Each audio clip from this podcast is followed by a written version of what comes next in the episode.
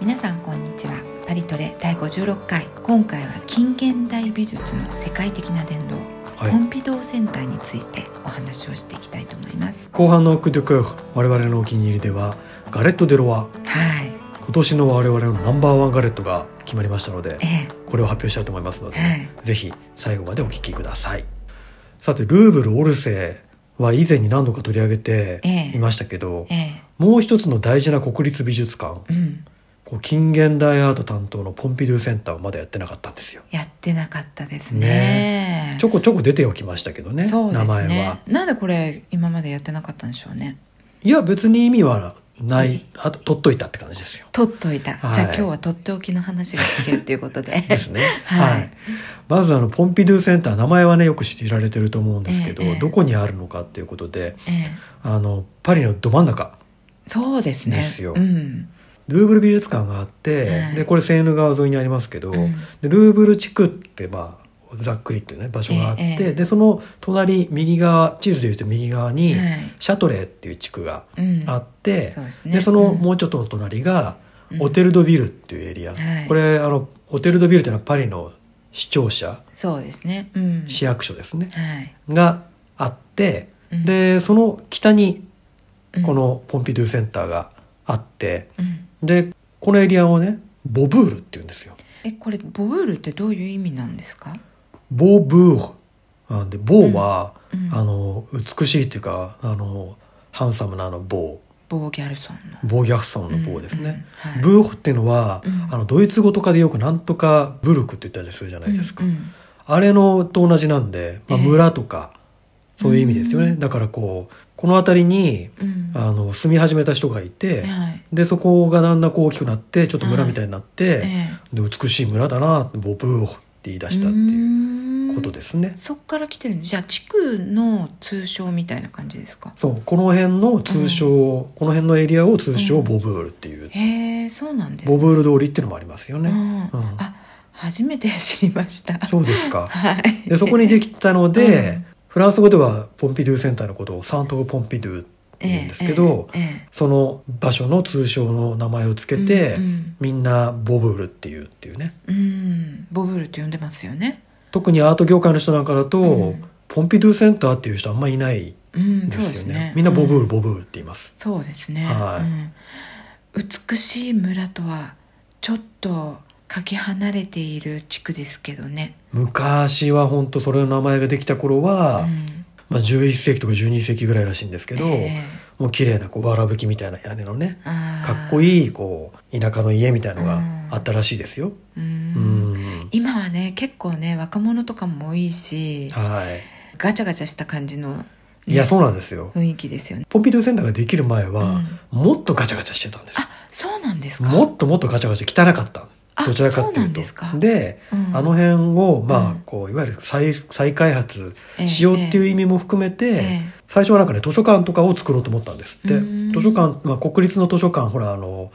もともとあの図書館ははい、リシュリュー通りにね。はいで、新しいのをはい作ろうとして、そこに建てようかって話もあったらしいんですよ。うーんうんそれが美術館になっちゃったと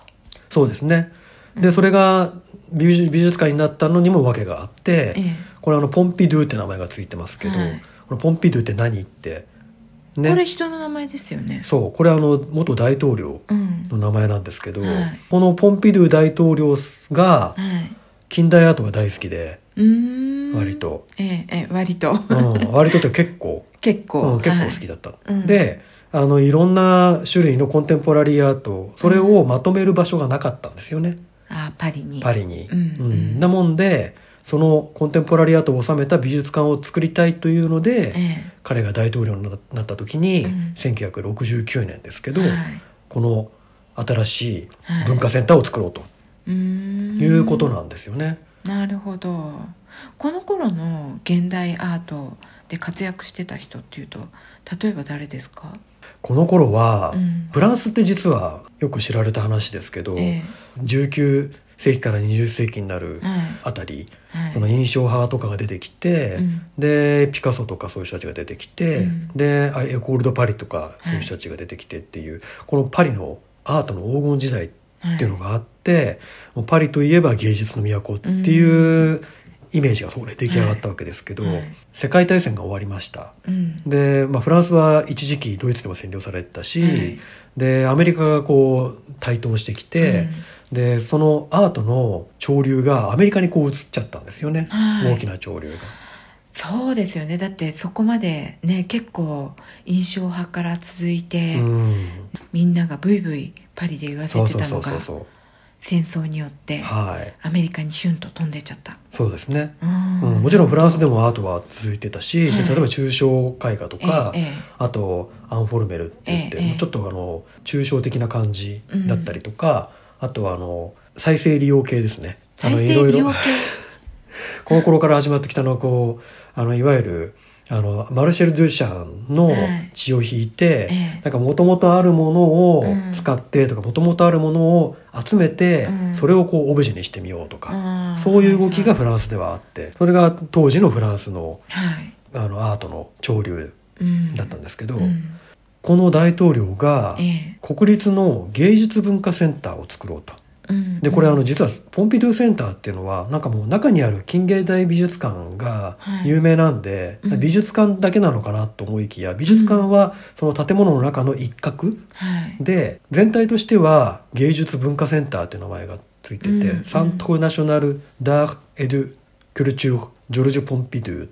ていう長ったらしい名前がねこれ本本本物の名前っていうか本名本名ははい、随分長いですでねも誰も呼ばないですよ、誰も呼ばないですね、は いだからボブルとか言われちゃうんであすそねうそうそうそういうことですね、うん結構フランス人もねうん結構短く言うのが好きそうなです人よねたちですんでねうんはいこれは確かに言われないわ、ね、うんで完成したのが1977年なんですけど、うんうん大統領はね、うん1974年に亡くなっちゃったんですよあそうなんですかしかもえ大統領やってる間にやってる間にそへえそういう人いたんですね、うねうん、病気でね亡くなったんですけどおいくつだったんでしょうね62歳若い若いですよねえななんで亡くなったんですか白血病だって言うんですけどね、へーまあ病気ですね要はねあそうなんですねはいじゃあ完成見てないってことですよねあ完成見てないんですよ残念ながらうんわあ楽しみにしてたと思いますけどねでしょうねだって自分の名前がつくことは多分決まってましたよねあそれはどうでしょうねわからないですけど、うんうんもしかしたら亡くなってしまったし、うんじゃあその名前を残そうかっていうこともあったかもしれないあであすよそうかもしれないですねうんうんなので中にははい美術館だけじゃなくって、うんあの映画やるシネマねあのシネマって言ってもあの普通の映画館とは違いますけど、うんうん映画館はいがあったりとか、ええで一番大きいのは図書館うんこれ有名であ、そうですねみんなここ行きますよね図書館ありますねううん、ん、いろいろな資料すごいたくさんの資料があっええて、ええ前に紹介もしましたけど大きい本屋さんもありますしね、そうですね、うん、はい、うんなのでそういうアーティスティックなクリエーションのええセンターなわけですよ。ううんん、であの図書館は、うんまあ、ここにもいあの作ったは作ったんですけど、ええ新しくまたねうんあの新国立図書館がうんあっちのビブリオビブリオテックナショナルってねそのまま名前がついた、うんあのもっとベルシーの反対側のとこそうにですねできましたけど、うんええええな形で図書館よりはこちらはまず美美術館を作ったということになるわけですね。なるほどは、はいい、このポンピドゥセンターといえばやっぱり建物がね、すごいっていうことで、多分これって はい、作る前も作ってからもいろいろこうなんじゃこりゃっていう批判の声があったと容易に想像できるんですけど容易に想像できますね、うんでその通りなんですけど、うんで、はい今でも普通に見てもなんじゃこりゃって思いますよね 思いませんかなりの違和感ですよねね50年近くあまだ50年だな、40年ちょっとはいですかね45年になるんですね、結局ね、うんうんうんなってますけど、はいいまだに斬新ですよね。斬新っていうかええー、っていう感じですよ ねねなんかパリの街にこれいいのみたいな、一般的にこういうほら古い街並みがあると、はいその街並みに調和して設計を考えようとか、はい、そういうことになると思うんですけど、うんここは真っ向反対でしたね。ねうん。これは何を夢見たんですかね、何を夢見た。うんうん。うん。なんか工場なのか、それとも宇宙基地なのかなんかちょっとやっぱり近未来をに憧れたっていう感じはするんですけど近未来なんですかね何かがよくわからない違う今の近未来じゃなくて当時の近未来新しいは新しいですよね斬新で未来系、でこれあの設計コンペがはい行われましてうん、 681件もねうん、寄せられたらしいですよその中から選ばれたのがあれです か誰が選んだんでしょうねいやそれこそポンピドゥ大統領とかも一緒になって選んだと思いますけどねねえこれ選んだ人すごいですね、まあイメージとしては、うんポンピドゥさんももともと言ってたらしいんですけど、はいこうパリっていうとルーブルとか、うんまあ、オルセイももともと駅だし、うん大抵石造りじゃないですか。そうですねねうんでまあ周りの建物もみんな大体ええ石で石作ってあってとかうんいう感じ、うんなのででそういうのってこう重々しいし、うん古めかしいし、うんもうそういうことじゃないだろうとうんいうことは言ってたらしいんですよ。うんでそれでコンペも出してうんいろいろと集まってきて、はいなんか変なのもいろいろあったらしいですよ、うんなんか変な爬虫類系のやつとかで爬虫類系形あがの形が建物のなんかアルマジロだかなんだかそういうこううん爬虫類系の、うんアルマジロって爬虫類系ですか、アルマジロはアルマジロ系じゃないです かわかんないなんかそういうあうんの爬虫類系の,、うんあの形をしたうん建物とかいろいろこうだから斬新といえばこれだみたいなものがいろいろと集まったらしいんであすよ。じゃあコンペのそのテーマとしては斬新なものをよこせよみたいな感じだったんですかね、まあ、さっき言ったような、うん新しい今までにないようなものを作るっていうことは多分言われてたと思うんですよね。ああそうじゃあそんな石造りのなんか教会みたいなのは出してきたらもう一発であもうアウ落トとすぜみたいねえうんな感じですかね。で結果選ばれたのが、うんレンゾピアノっていうねこれ有名な建築家ですけどうんイタリア出身のへええ他にどんなものを作ってるんですかレンゾさん。いろいろ作ってますよねこの人うん本当に世界的に有名で、ええ、まあ、日本だとうん関空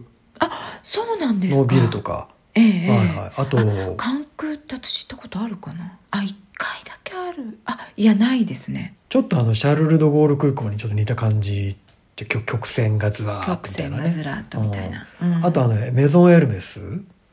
のうんあの銀座のはいはい透明なボックスみたいな建物ありますよね、はいはいはいあそ綺こ麗ですよもねレンうんレンレンレンゾピアノさんじゃないですかね、ええガラスのガラスはの、いはあそうなんですい、ねいろいろだからやってて今もねあの活躍中ですよええはいそうなんですかえでもえおいくつなんですか80代じゃないですかねうーんうんだから当時すごい若かったんですよなんかもうね、うん当時の映像とかたまに出てきてこうええ喋っ、あの拙いフランス語で喋ってるんですけど、ええええあのなんかなんてヒッピーみたいな感じ 本当にあそうなんですかそういう感じで喋ってますよ、ええうん、おそういう方があのボブルをお作りになった、え作りになってであのイギリス人のあええのリチャード・ロジャースっていう、えあの音楽家みたいな名前の人がいるんです、うんこの建築この建築家と一緒にチームを作ってうん作ったっていうことなんだでここポンビドゥセンターははいこう鉄のパイプをね張り巡らせて、うん、でそのコンクリートの床ではい、ってう、いうね平たい床を6層ん、重ねてっていうものでここの特徴はもう一つ建物じゃないところにもあるんですよ実は。どこですか結局あのポンピドゥセンターの敷地っていうのは、はいあの前の広場までずーっと敷地なんですよ。ああそうそうですよね、でうもん敷地はねそうだから作り方によっては、そのええ敷地の中の例えば真ん中にじゃあなんか作ってとか、うん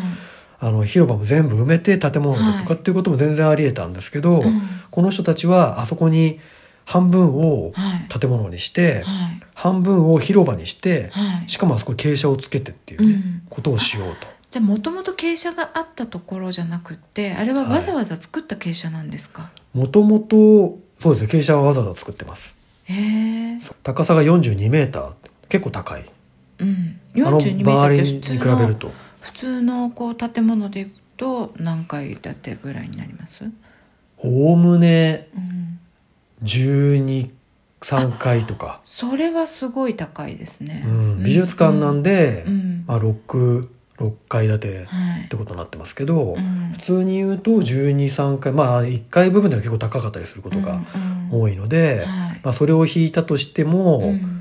11階2階にはなると思いますね。うんなるほどうんね。そうすごいさすがですね。こういうなんかよ く知ってますね。こういうことよくすぐ答えられますよね。すごいな。大体まあもうちょっとあるもうちょっと少ないかな、9回か10回ぐらいかなでもまあそんなに違ってないです違よってないですねん大体こうそ3メーターから3メーター50とかね一つの回が感じなわけですすよ、あそうなんですあうんなるほどははいいこれ日本の場合ですよフランスはもうちょっと高いかもしれないですけどね、そうですよねフ買ラい高ンがスの方がだって天井高いですもんねねうん、うん普通のアパートとかもねで床面積は10万平米って決まってたらしいんですよえー、10おお万むね平米あるんですか10万平米は確保してねって、はいそうででそれに条件に決められていて、はいでこのチームは結局半分広場にしても、はいその建物を半分の敷地に建てたはい建物でその10万平米以上を確保したとうーんいうことで、まあ、それも含めてうん OK なるほどということだったんですよね。あのパイプはいいろんな色がついてますよね。そうですね厳密に言うとはい青緑黄赤そうですねうん、なんですけど、うん、なんであんな原色にしたんでしょうねねねうんわかりやすいようにわかりやすいようにはい。何をわかりやすいようにですかあれ色は適当につけてるんじゃなくて、うんあの色でうんそれが何の缶だかわかるんですよ、何の缶だかわかるってどういう意味ですか何の缶だかわかるって何が中に通ってるかああの中なんか通ってるんですか通ってます、まあ、通ってないのもあるかもしれないですけどえ基本な的には何が通通っっててるんですかいやほらだって水とかあーあそういうのの缶なんですかあんな太いのに太いのはあんな空太い調系ですね青いの一番大きいのは空調系青いのうーんで緑が水はいで黄色が電気はいで人が通ったりするところは赤、うんうーん赤いところあのエレベーターのところとかね、赤いんですよ、はええええあとエスカレーターのところもうん透明のあれがチューブがついてますけど、はい下が赤かったかなははそうういう意味があるんですええじゃあもう最初にそれが決まってたってことなんですね建設設計の段階の時から模型に色がついてたかどうかはちょっと分かんないんですけどね、まあ、その模型がじできた途端にはいもう反対が結構あったらしいんですけどうねんなんかねわかります 私は好きなんですけどあの建物ねはわえどこが好きですかあの調和してないところパリの街とあでー結果的にでも、うんいやあんなああいう建物でうん50年近く経って、うんいまだに斬新に見えるっていうか調和してないってそれはそれですごくな いですかいや本当にもう永遠に調和しないです永ね遠に調和しないですよきっと。うんうんで最初はまああんな感じなんで、ええやっぱり皆さん言いたいこと言うわけですよ。そりゃそうでしょうねうんこうアートの物置 とかうんあとこう声声声優場みたいな、ああ声優よきねっとあれは油そ作うるところとかね油作るところ、うんあれはきっとセーヌ川の泥泥をすくってうん石油を生成するんだよとか、ああまあそういうふうに言われたらそう見えなくもないって感じですね そういうこと言いそうじゃないですか、うんフランス人って。うんうんでもまあできちゃったもんしょうがないですよねまあ、結果的にはでも世界的なシンボルに、ね、なりましたから、うんとは言えない。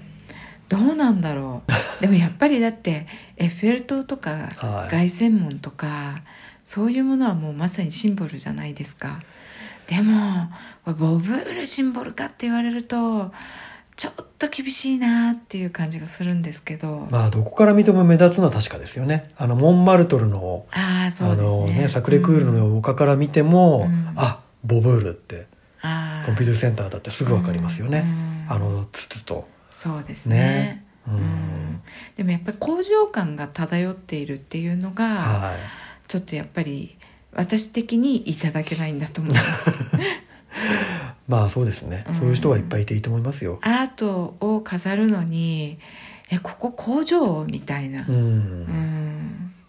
この美術館ができたら、はいそのさっき言ったみたいにこのエリアっていうのは結構こう汚い感じのうん街だったわけですけど、はいまあどんどんこういろんなギャラリーとかができたりとかしてねこの美術館に人が集まるっていうんで、うんコンテンポラリーアートギャラリーがはい、できましてありますね結構有名どころがねうんその当時からある有名なところが、うんあの近くにあるわけですよ。ええええはい、ナタリー・オバディアとかうんあとダニエル・タンプロンとか、うんマリアン・グッドマン・ギャラリーとか、うんそういうところをこういう割と有名どころがえ近くにあってでそこからさらにどんどんどんどんマレ地区に向かっえて広がっていくと、このマレポンピドゥセンターから、えー東側はいはあのマレーになっていくので、マリチ君うんその辺りは本当にギャラリー街っていう今感じだと思うんですけどそうですねギャラリーとショップの街、うんねです素よね敵なお店もたくさんありますしねはい、ということで、アートの街にうんなったというわけですよ。うんさてはい以前ルーブル美術館の歴史をお話しした時にはいあのパリの国立美術館ってこう年代ごとで収蔵されている美術館が違うっていう話をしたんですけはど、いこのポンピドゥセンターのここは近現代美術館うんなんですけど、はいあの順番としてはルーブルが、まあ、一番古いものを置いていて、でオルセーが1848年うん以降、はいまあ、20世紀入るくらいまでうんでこのポンピドゥセンターの近現代美術館ははいおおむね1905年以降あそうなんですかそんななんかピシッと決まってるんですか1905年ってそう4ですね年でも3年でもない5年みたいな、まあ、若干前後はねしてるんですけど、うんこはうい常常設の展示室はい、の,、あの最初から見られるのは1905年のうーんあたりの作品、え何かあったんですか1905年ってそうもこれはね世界の美術史では知っておきたい年代なんですよううんなこう何ですか今でも実は細々と続けられてますけどサロン・ドートンヌっていう、こうはい秋のサロンっていええうええあり展,、ますね展覧会がね、うんありましてこれができたのが1903年なんですけうど、んはいでこの時にできた時にはいわゆる前衛のアーティストはいアバンギャルドなもうその前にこういろいろと印象派があってポスト印象派があってとか、でそういう人たちが出てきて、ええ若い人たちがこうどんどんどんどんうん新しいアートを作ってきて、うんうんでその新しいアートの展覧会をちゃんとやろうよっていうことで、サロン・ドートンヌっていうのを作ったんですけど、ええええこれの1905年版1905年なんていうんですかこういうの1905年バージョンバージョン、ううんがすごくてうんあのマティスがねはい出てきましてええあの有名な花の筋のあるマティス夫人っていう緑のねあごめん鼻の筋は筋はみんなあるはい花の筋じゃなくて緑の筋のあるマティス夫人っていう花がね緑色にこうそうなっ鼻鼻の筋が緑色なんですよねてるんですよ。 わかるわかる、はい言いたいことはわかりなまんかす言いたいことわかります、いそう花筋が緑で、うんしかもこうマティス夫人のこう、うんマティス夫人もねこうなんていうのあれよく夫人が OK 出したなと思うんですけど、ねえあれでも夫人は「あなたは私のことよく書いてくださってありがとう」とか言ったんですか ね言わないと思いますよ。あれないですよねねもしあなたあなたは私の写真とかも撮るじゃないですかでもあすごい変顔の写真をあー世に出されたらはいちょっと「こら!」って感じかもしれないですそりゃそうですよね、うんうんまあ、一応本人の承諾は必要ですよねねねえうん町津にでもこれだ出てるってことは OK 出したってことですよねねちゃんと理由を説明したんですかねえこれが最新なんで新しいんだよっていうそう説得したんですかね藤 井をね、何しろ鼻筋が緑色うんうんになってて、結構どぎつい絵でね後ろもこう、ね背景もうんなんか3色のうん壁だかなんだか分かんないような、ねあえのベタっと塗ったような感じの、しかもだって顔だってえー、これこれ奥さんですかみたいな感じですよねうんうん、でまさにこれを見てみんながギャフンと言ったとうんねおったまげますねこれほはっねたまげますよねで今だったらまあねなんかそこそういうのもありかなって思うかもしれないですけどまだ当時、ようやく印象派がみんなから OK もらい始めて、うんでまだピカソも出てきてないですから、うっんていう時代ですよピカソ出てますけど変なまあ絵は描いてない、そうですよねねでもこれ本当に婦人からしてみたらこう喧嘩売ってんのかって感じですよ ねでこれは大事なんですよ。うんこうルネサンスから続いたこううん遠近法でうんこう描くっていうね、綺麗にこれ描くがっていう時代が終わったと終わりを告げたと。このマチスのこの絵がこの絵が。まあ、え印象派とか、この天描の、まあ、行き着く先といえばそうなのかもしれないですけど、うんまあ、ともかくこれで、あの、始まったのが、ええいわゆるフォービズムっていうね、うん野獣派ってやつですね。本当に野獣派ですねこれ ねかなり野獣。かなり野獣ソバージュって感じですね。そうですねはい。あの、これも、あの、印象派じゃないですけど、うんこう美術批評家が、はいこう野獣のようなね、うんで真ん中になんかあの彫刻が立ってたらしいんですけど、ええええこうドナテロの彫刻みたいなちゃんとした彫刻だったんでしょうね、きっとうね。ん当たってその周りにそのすごい色の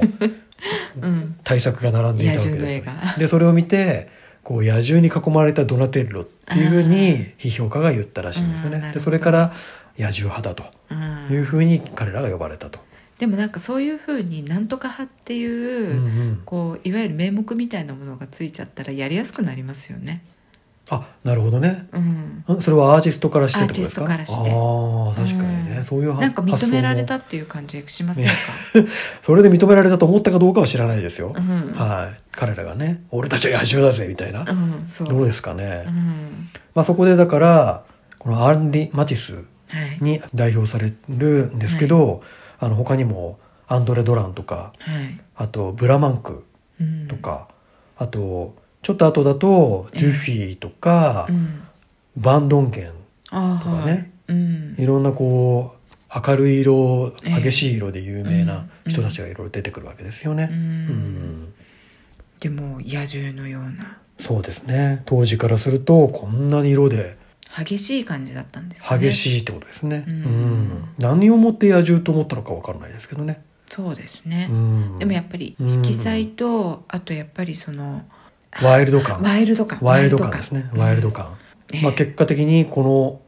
展覧会がうんこうアートの新しい時代を生んだっていうことで結構大事な1905年なわけですよう。んじゃあポンピドゥセンターはそこの野獣派から始まるみたいな。いやその通りなんです。うんアンリ・マティスの結構色のきついえあのアンドレ・ドランとかもいますけど、ええその辺りからえうん、部屋が始まって、うんわあすごいの来ちゃったなっていう感じでうん始まるってことですね。なるほどね、でその後にピカソがはいそのあすぐ後にあの前にもちょっとお話ししましたけど、あのアビニョンの娘たち、ええええあれを書いて、うんキュビズムっていう時代がそこから始まっていくっていうう、んでそこには、えージョルジュ・ブラックうんとかもいて、うんで、まあ、ジョルジュ・ブラックとピカソが中心になってやるわけですけど、うんその辺りもポンピドゥセンターのその野獣派のアートあたりにえピカソブラックが出てくるとえうんいう感じなわけですよね。なるほど、はいうん、ちょっとこのキュビズムっていうのがはい個人的にちょっとよくわかんないなっていう感じなんですけあなるほどね。ど、うん、うん、でもいいんですもう私の好みなんかどうでもいいんです はい、これもやっぱりこう見た目に美しいかどうかよりも、うんこうあれですよね、うん例えば物をじゃあ描こうってじゃあ写実写実ってみんな今まで言っときたけど写実って言ったって、うん前から見ただけで後ろ描いてないじゃんって、うんそれって本当のことを描いてってと思ってんのみたいなうんちゃんと横も後ろも描かないとうんダメなんじゃないのっていうか横も後ろも全部描いたらどうなるか、うんやってみようって言ったのがキュビズムへりくつですねと言ってしまえばそれまでですけれど、うん見えなはい、いところは描けませんうんね、ね、でもそれをやってみようってちょっと思ったわけですよう。んうんまあでもその時は新しかったんでしょうねね、うん、でそれをこう立体っぽくねうん、書いて平面のところにえ立体を描こうってえいううんことでもあったという、うんでなるほどキュビズムとうんいうことですね。はい、はでもキュビズムのあのジョルジュ・ブラックとピカソのこう絵がバシバシバシっと並んでたりとかしますよねい、、そうなんですよ。うん、展示室に、何しろそういうのを見たければここに来るともう順番に見れるっていう意味でそうはで、すね、あの美術史を勉強するには本当ここぴったり術ですよね、うんうんでここからあの未来派とか未来派ってどういうのですか、あのこの前ミラノに行った時に、はい、たくさん見ましたけどボッチョーニとかウンベルト・ボッチョーニとかはいはいあそうですよねあの辺の人たちだ、あそこ結構未来派が有名イタリアが中心になってえ起こった潮流なんですえよね。はいはいはいうんうんでその後ダダイズムとか、うんシュールレアリスムとうか、んドイツ表現主義とかはいあとバーハウスとかええええ抽象とかまだどんどんと続いていくわけですけど、うんうんこういううん一連の流れが、はいポンピドゥセンターでは見ることができて、うんまあ、作家でいうとカンディンスキーとか、うんまあ、モンドリアンうんとかあとマルシェル・デュシャンうんはいとかね、はいあとサルバドール・ダリはいそれからマグリットとか、うんうん、この辺りの有名どころがいろいろとり出てきて、うんでさっき言ったみたいにこう第二次世界大戦後はこうアメリカに大きな潮流がはい移っちゃうわけですけど、はいそうするとジャクソン・ポロックとかロスコーとか、ええええあのニューマンあとアンディ・ウォーホルとか、はいはい、そういった形でこう現代に続うくん有名な美術家が出てくると。うん大体こう2年ぐらいごとにこう作品が入れ替わって、まあ、最初のところとかは変わんないんですけど、あんまり、えええむしろ戦第二次世界大戦後ぐらいのあたりのうんうん作品っていうのは結構、あの入入れれ替替えがあったりとかしてえ所蔵品が多いんですかねどのくらい持ってるんですかここっておおむね12万点って言われてますね、多いですね多いですね、うんまあ、ルーブルとかは結構ね紙のものとか、ええあえのえそういうのも全部含めてええ55万点って言いますけど、うんうんあのここも結構大柄大きなものが、うんオブジェとかねねあるんで結構現代アートのああいう大きなオブジェってねどうやってね所蔵してるんでいしょうやねー結構大変だと思いますよ相当大きいそれこそ本当に倉庫がないとそ無う理そでうすそうよねパリの郊外とかにあったりするわけですけど、うんあのだってもう部屋ごとめる作品とかねありますよねそういうのもありますからね、うんうんなので結構大変だと思うんですけど、ねえ私でもここは有名どころのはいいわゆるそのフォービズムとかキュビズムとかっていうところもまああれなんですけどもうちょっと先行ったはいもうちょっと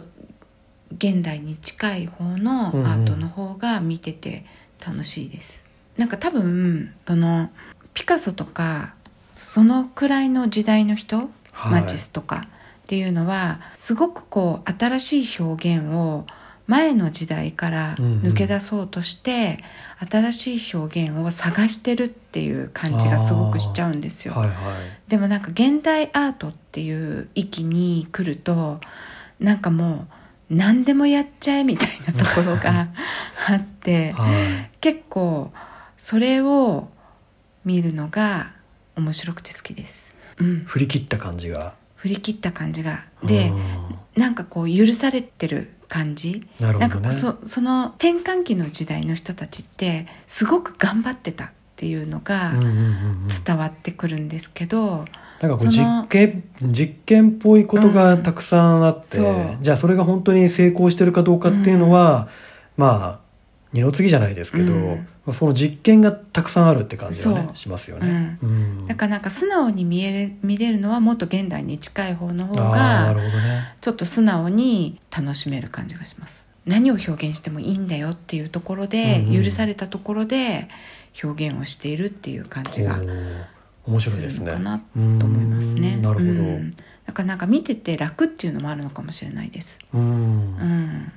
あとこうまあすでにこうねあの昔の実験的な作品って、うんまあ昔の実験的な作品なので、うん今見るとそれほどこう斬新ではなかったりあ、そすれもあるるのかももしれなあいりでますすよねね。。うんそれがもうちょっとち時代が今に近づいてくると、うんあなるほど面白いねっていうのとか、うんあこういうことができるんだっていうちょっとこう自分が共感しやすいうん、ものになってきてるっていうのもあるのかしらっていう感じはしますけどそうね。ですね。ううんん。あなたはどうですか？ポンピドゥセンターの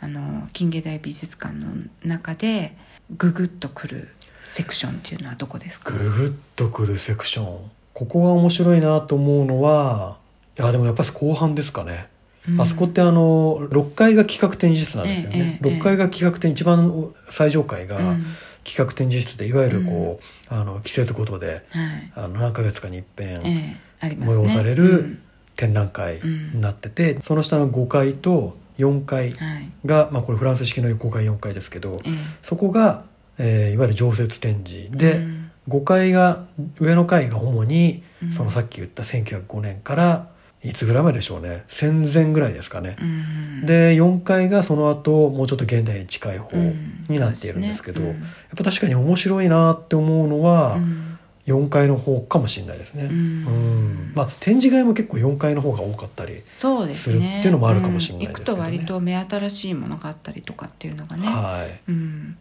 ここって企画展もあるじゃないですか結は構い大規模な企画展をいつもやるじゃないですか、うん今まで見たこのポンピドゥセンターの企画展の中でよかったこれはよかったよねっていうものってどれですかねまあ好きな作家っていうこともあるんですけど、うんゲルハルト・リヒターですかねやっぱりはい私も リヒターはもう本当何回も行きましたねあれは感動したいや感動しましたね、あれもう一回やってほしいですねあれだけしっかりとうんリヒターの作品日本でもねこの前やってましたけど、ええあのちょっとまた経路が違ったらしいんですよねあそうなんですか、うんうんで本当にこう集大成な感じをうんポンピドゥセンターではやっててう、んで当時ペイントの最新の作であのええこう横のあはいはい水平の色がえこう色がいっぱいついたええやつがありましてあの作品が出て間もなくだったと思うんですけど、えええなのであそこまで本当にあの最初から最後までっていう感じだったんで、えうんいわゆるコンプリートな感じだったんですようね、んあれは最高でしたやっぱり私もあれですねうんダントツですねあれダントツですかうん、ダントツですね、結構あのいろいろ言ってますけど、 は面白かったなって思うものっていうのはありますけどいやなんかほんとしばらくなんか感動で胸がこう震えふるふると震え続けたのはいうんリヒターですすね。ねえあれ何なんでしょうねねあの人の作品ってえねえ不思議ですよね。魂に直接こう語りかけてくるみたいなね。ねうん、でその裏を知るとまたさらにこうそうですねね。興味深いっていうこともありますし、うんまず最初にこう語りかけてくる何かがありますよね見ただけで、ねううんん、今度見たい人っていますここで。今度ここで見たい人、まあ、結構あれだけの大きさなので、うん相当な作品数が求められるじゃないですかう。んでも割とここっていつも一人ですよねそう結構アなもーティスのトが多一い人にはい焦点当ててますよね、最近は特にそういう傾向が昔は割とキュレーションでこうある、うんね時代のとかありましそうたいうけどの結構あっねたと思うんですけど、うん最近割とこう一人のアーティストをフィーチャーしてっていう感じですよねまあいつか近いうちにおそらく村上隆さんあ来ますあかたりはで実はあの今ちょっと思ったのは、うん草間弥生と思ったんですけど、あうんうん草間弥生はやってるんですよああのやって下ますの階で小さいところで,、はいはいはいであの設定なんかもすごい良かったんですけど、うんうんなのでしばらくうんあの上の企画室ではやらない気がするんですよねうん今ち日本人で一番近いのは村上さんまあ、なんだかんだ言っても村上さんかなとあでもねやったら絶対行きたいです面白いと思うんですけどね面白いうん、彼の作品はペロタンでねそうです見ねましたけどはい面白いもの作ってますねあと「ベルサイユ」でね、あベル昔サイユもそうです2000ねもうだいぶ前になりますけど、うんは私でもベルサイユの時よりやっぱり絵画作品が多いペロタンが良かったですいおお、うんピョルタンベどの時ですかねもう全部使ってやった時、ルうんあのペロタンのそうそうそう全部使ってやっはたい時、、あれも良かったですねううんんあれは私は感動しましたねうん、うんあのペロタンでやったような感じのものをポンピドゥセンターでやってくれたら絶対行きたいですね今現在ははい、企画展はクリスチャン・マークレーっていうね、うんうん、はい、現代美術家ですけど、えええうえんうん、映像とかうんあとちょっとこうクスッと笑っちゃうような、ううんうんんうん、結構良かったですよあそうですかあ行きましたもん、はい、あ行きましたようんあの私あの昔ベネチア・ビエンナーレで見たはいあのあクロックっていうクロックの人ザ・クロックっていう映,、うん映像が好きではいで、まあ、あれは本当好きな人が多いっていうか、まあ、割と一般受けしやすい映像だと思うんですけど、うんあれに似たような感じでドアースっていうのがあって、ええあの映画のシーンの中から、うんドアがうんを開けるっていううん瞬間をいっぱいあの集めえて、えええでそれでこう次から次といろんな映画にこううん映っていって、うんでドアが開いたら次のシーンがまた別のうん映画のドアをから入出てくるシーンみたいなそれをずっと続いていくっていうのがあって、うんこれはやっぱり面白いですね。うんうん私私ザクロックも見てないんですよねあそうですかそうなんですよあーこれは超大作ですよねねえみんな言いますよねうーんうんまあ分かりやすいし、うんいやよく作ったなっていうその制作過程にあっぱれっていう感 じですねあーうんだって24時間分ですよねすごいですよねしかも全部部時計が合ってるっていうねねえすごいですよね、うんはういんっていうクリスチャン・マークレーが、はいははい、今やってますけれども。いということで、はいはい、ポンピドゥセンターの今回概略という感じそうですねでしたけれども、なんかこう心が震える展示があったら、そうですねここうん、集中型でまた紹介したいですね。そうですね、うんはいいずれ続編をそうですねポンピドゥセンターねはいはいやりたいと思いますはい、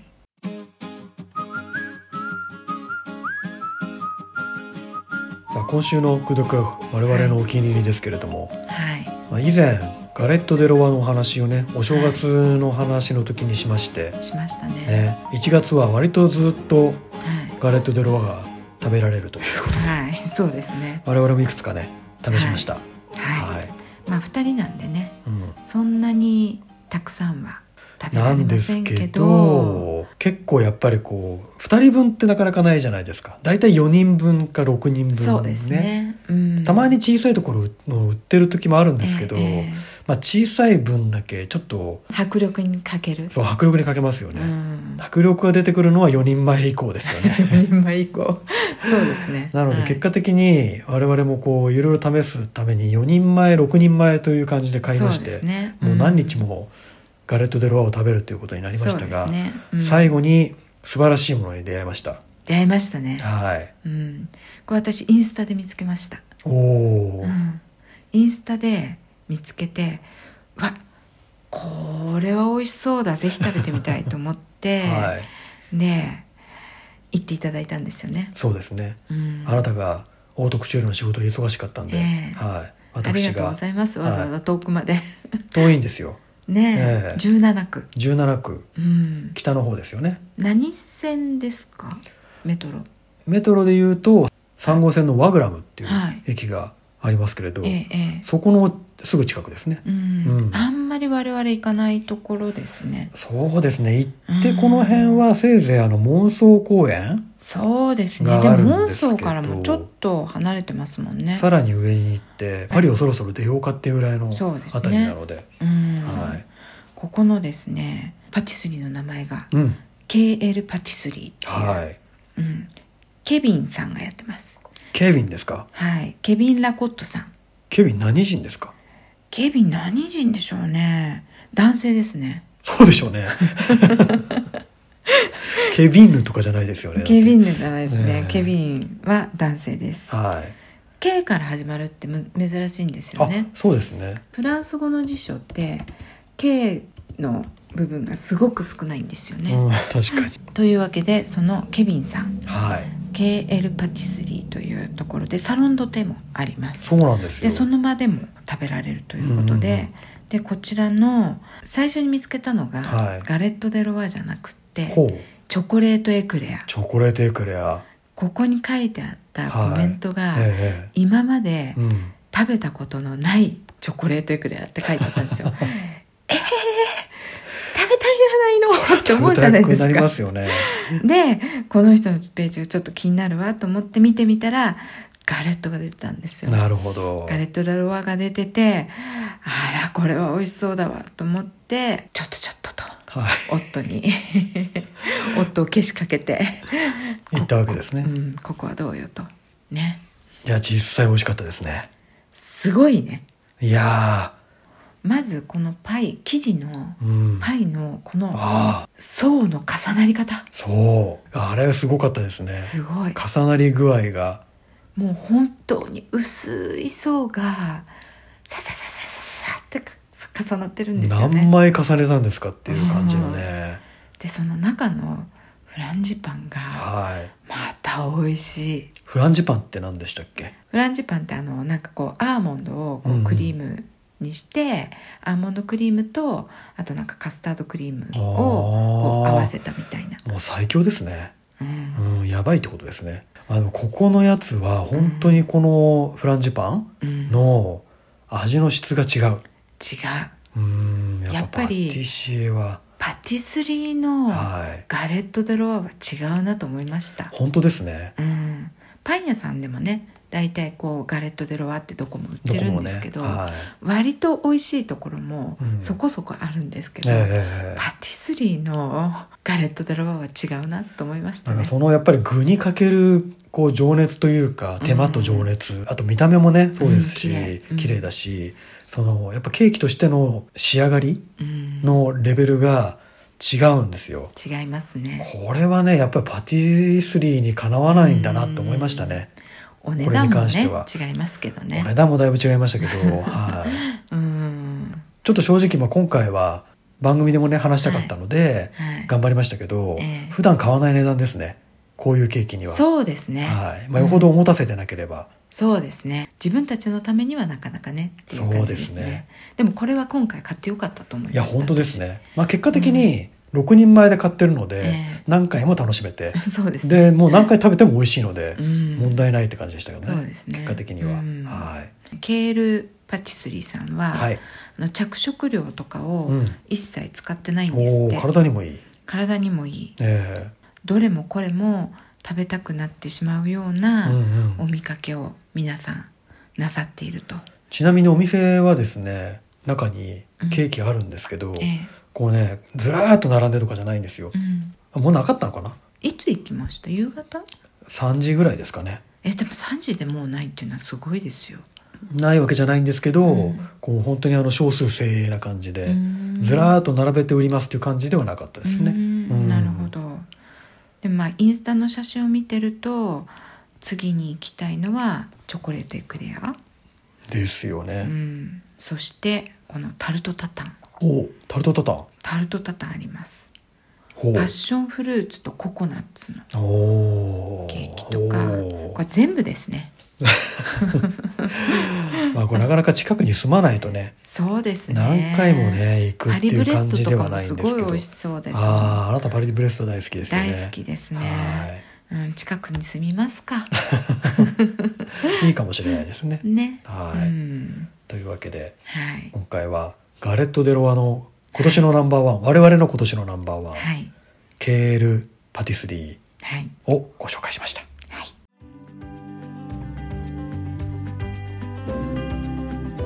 さあ今日はポンピドゥセンターボブールの話をうんしてきましたけれども、我々大事なことを一つはい言ってなかったですね何ですかこのボブールといえばはいここの最上階からうん見る景色が素晴らしいんですあーそうよ、ですね、うんまあ、途中からもう登ってエスカレーターで登っていく途中からかなりバーンと開けますけどねねパリの風景そうはいでやっぱりサクレクール寺院とかからもはいパリの風景って見られるんですけど、えここのサントル・ポンピドゥの上の階から見えたはパリの風景がすごい好きです、いわかりますう真ん中からですからねん、ねすごいですよねあの高さはこの前お話しした通りこうノートルダム寺院が36メーターなので、それよりちょっと高いぐらいで他に高い建物ないんうん、ええですよねええだから上まで登ると完全に抜けてうんもう全てが見えるっていううんでも、屋根がそんなに遠くないんですよねすあーっごい上っそてうですねいうわけじゃないうんかうんうらんあのパリの街並みのこう雰囲気もよくわかるっていそうう中心街のねうん感じですよあそこからの景色って本当に格別なんでは本当にいつかもう綺麗に窓掃除してって思います いっつも汚いですよ本当でねい私毎日掃除してもいいくらいだと思いますよあそこは、ねえうん綺麗にまあ大変でしょうけどねまあね毎日綺麗にする装置もつけたらよかったですねそうですあんだねけ装置いろいろつけてんであればそうですよねねそしたらじゃあ今度あのその装置をつけていただけるよううんに、うんなんかあの手紙書きましょうか誰に書いたらいいですかこういう時ってほらなんか大統領に手紙って書けるじゃないですか、あーはいはいそれと同じようにそうですね誰かにそういうのを訴えられるよ文うな化大臣文化大臣に書けばいいんですかね、文化大臣が日本のうん政府に言ってうん日本の政府でお金を出しておであのその装置を日本のメーカーに作ってもらうおなるほどはいお来願まいししたまねすお願いしますこ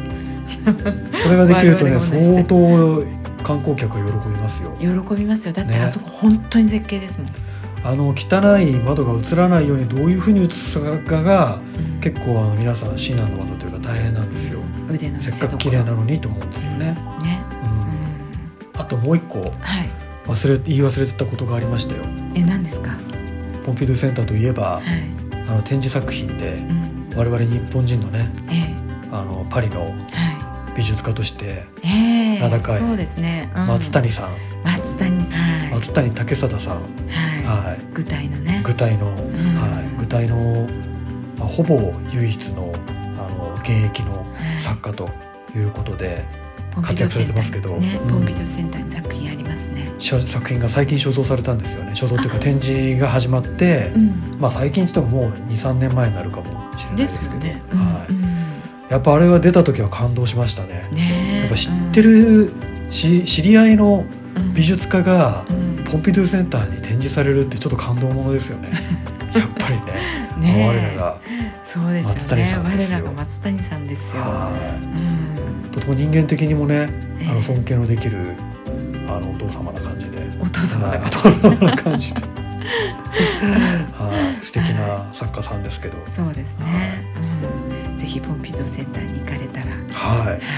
あとポンピドゥセンターいいところは夜遅くまでやってるとおこ本当ですねねうん何時まででしょう9時まで9時まで、はあいれ9時までですか9時までですよ前結構もっと遅くまでやってませんでしたいや9時までですねまああのイベントがある時はもうちょっと遅い時もあるかもしれないですけど、うんあそうかそうか基本的には9時には終わります、うんはいでもなかなか9時までやってる美術館ってねノクチューンじゃなければないでねすえかならいねですねうん近現代美術の美術館ってそういうとこ多いんですかねミラノの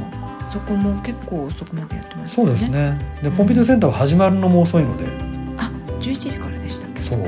なので、まあ、2時間ぐらい遅く始まってうん2時間ぐらい遅く終わるみたいあなそういう感じそういうことですなんねですかねはういんじゃあ時差出勤ってことですねそうですねははいということい、ではい、行く時には朝一番に行かないようにとあそうですいうこねともありますねうんはい張り切りすぎたら空いてないとはいはい歩き過ぎて早く行った時には近くのパリ市庁舎とセーヌ川沿いを歩いてそうゆっくりするとですねはいうことですねい、はいはいそれでは今日はポンピドゥセンターからのパリの景色などもインスタに写真あーあそうですねげたいですねはいはいお聞きのポッドキャストのアプリでうんまだご登録されてない方、ぜひご登録いただいて、はいぜひ毎週お聞きいただけましたらはい嬉しいです、はいでは今日も最後までお聞きいただきどうもありがとうございましたではまた来週さようならさようなら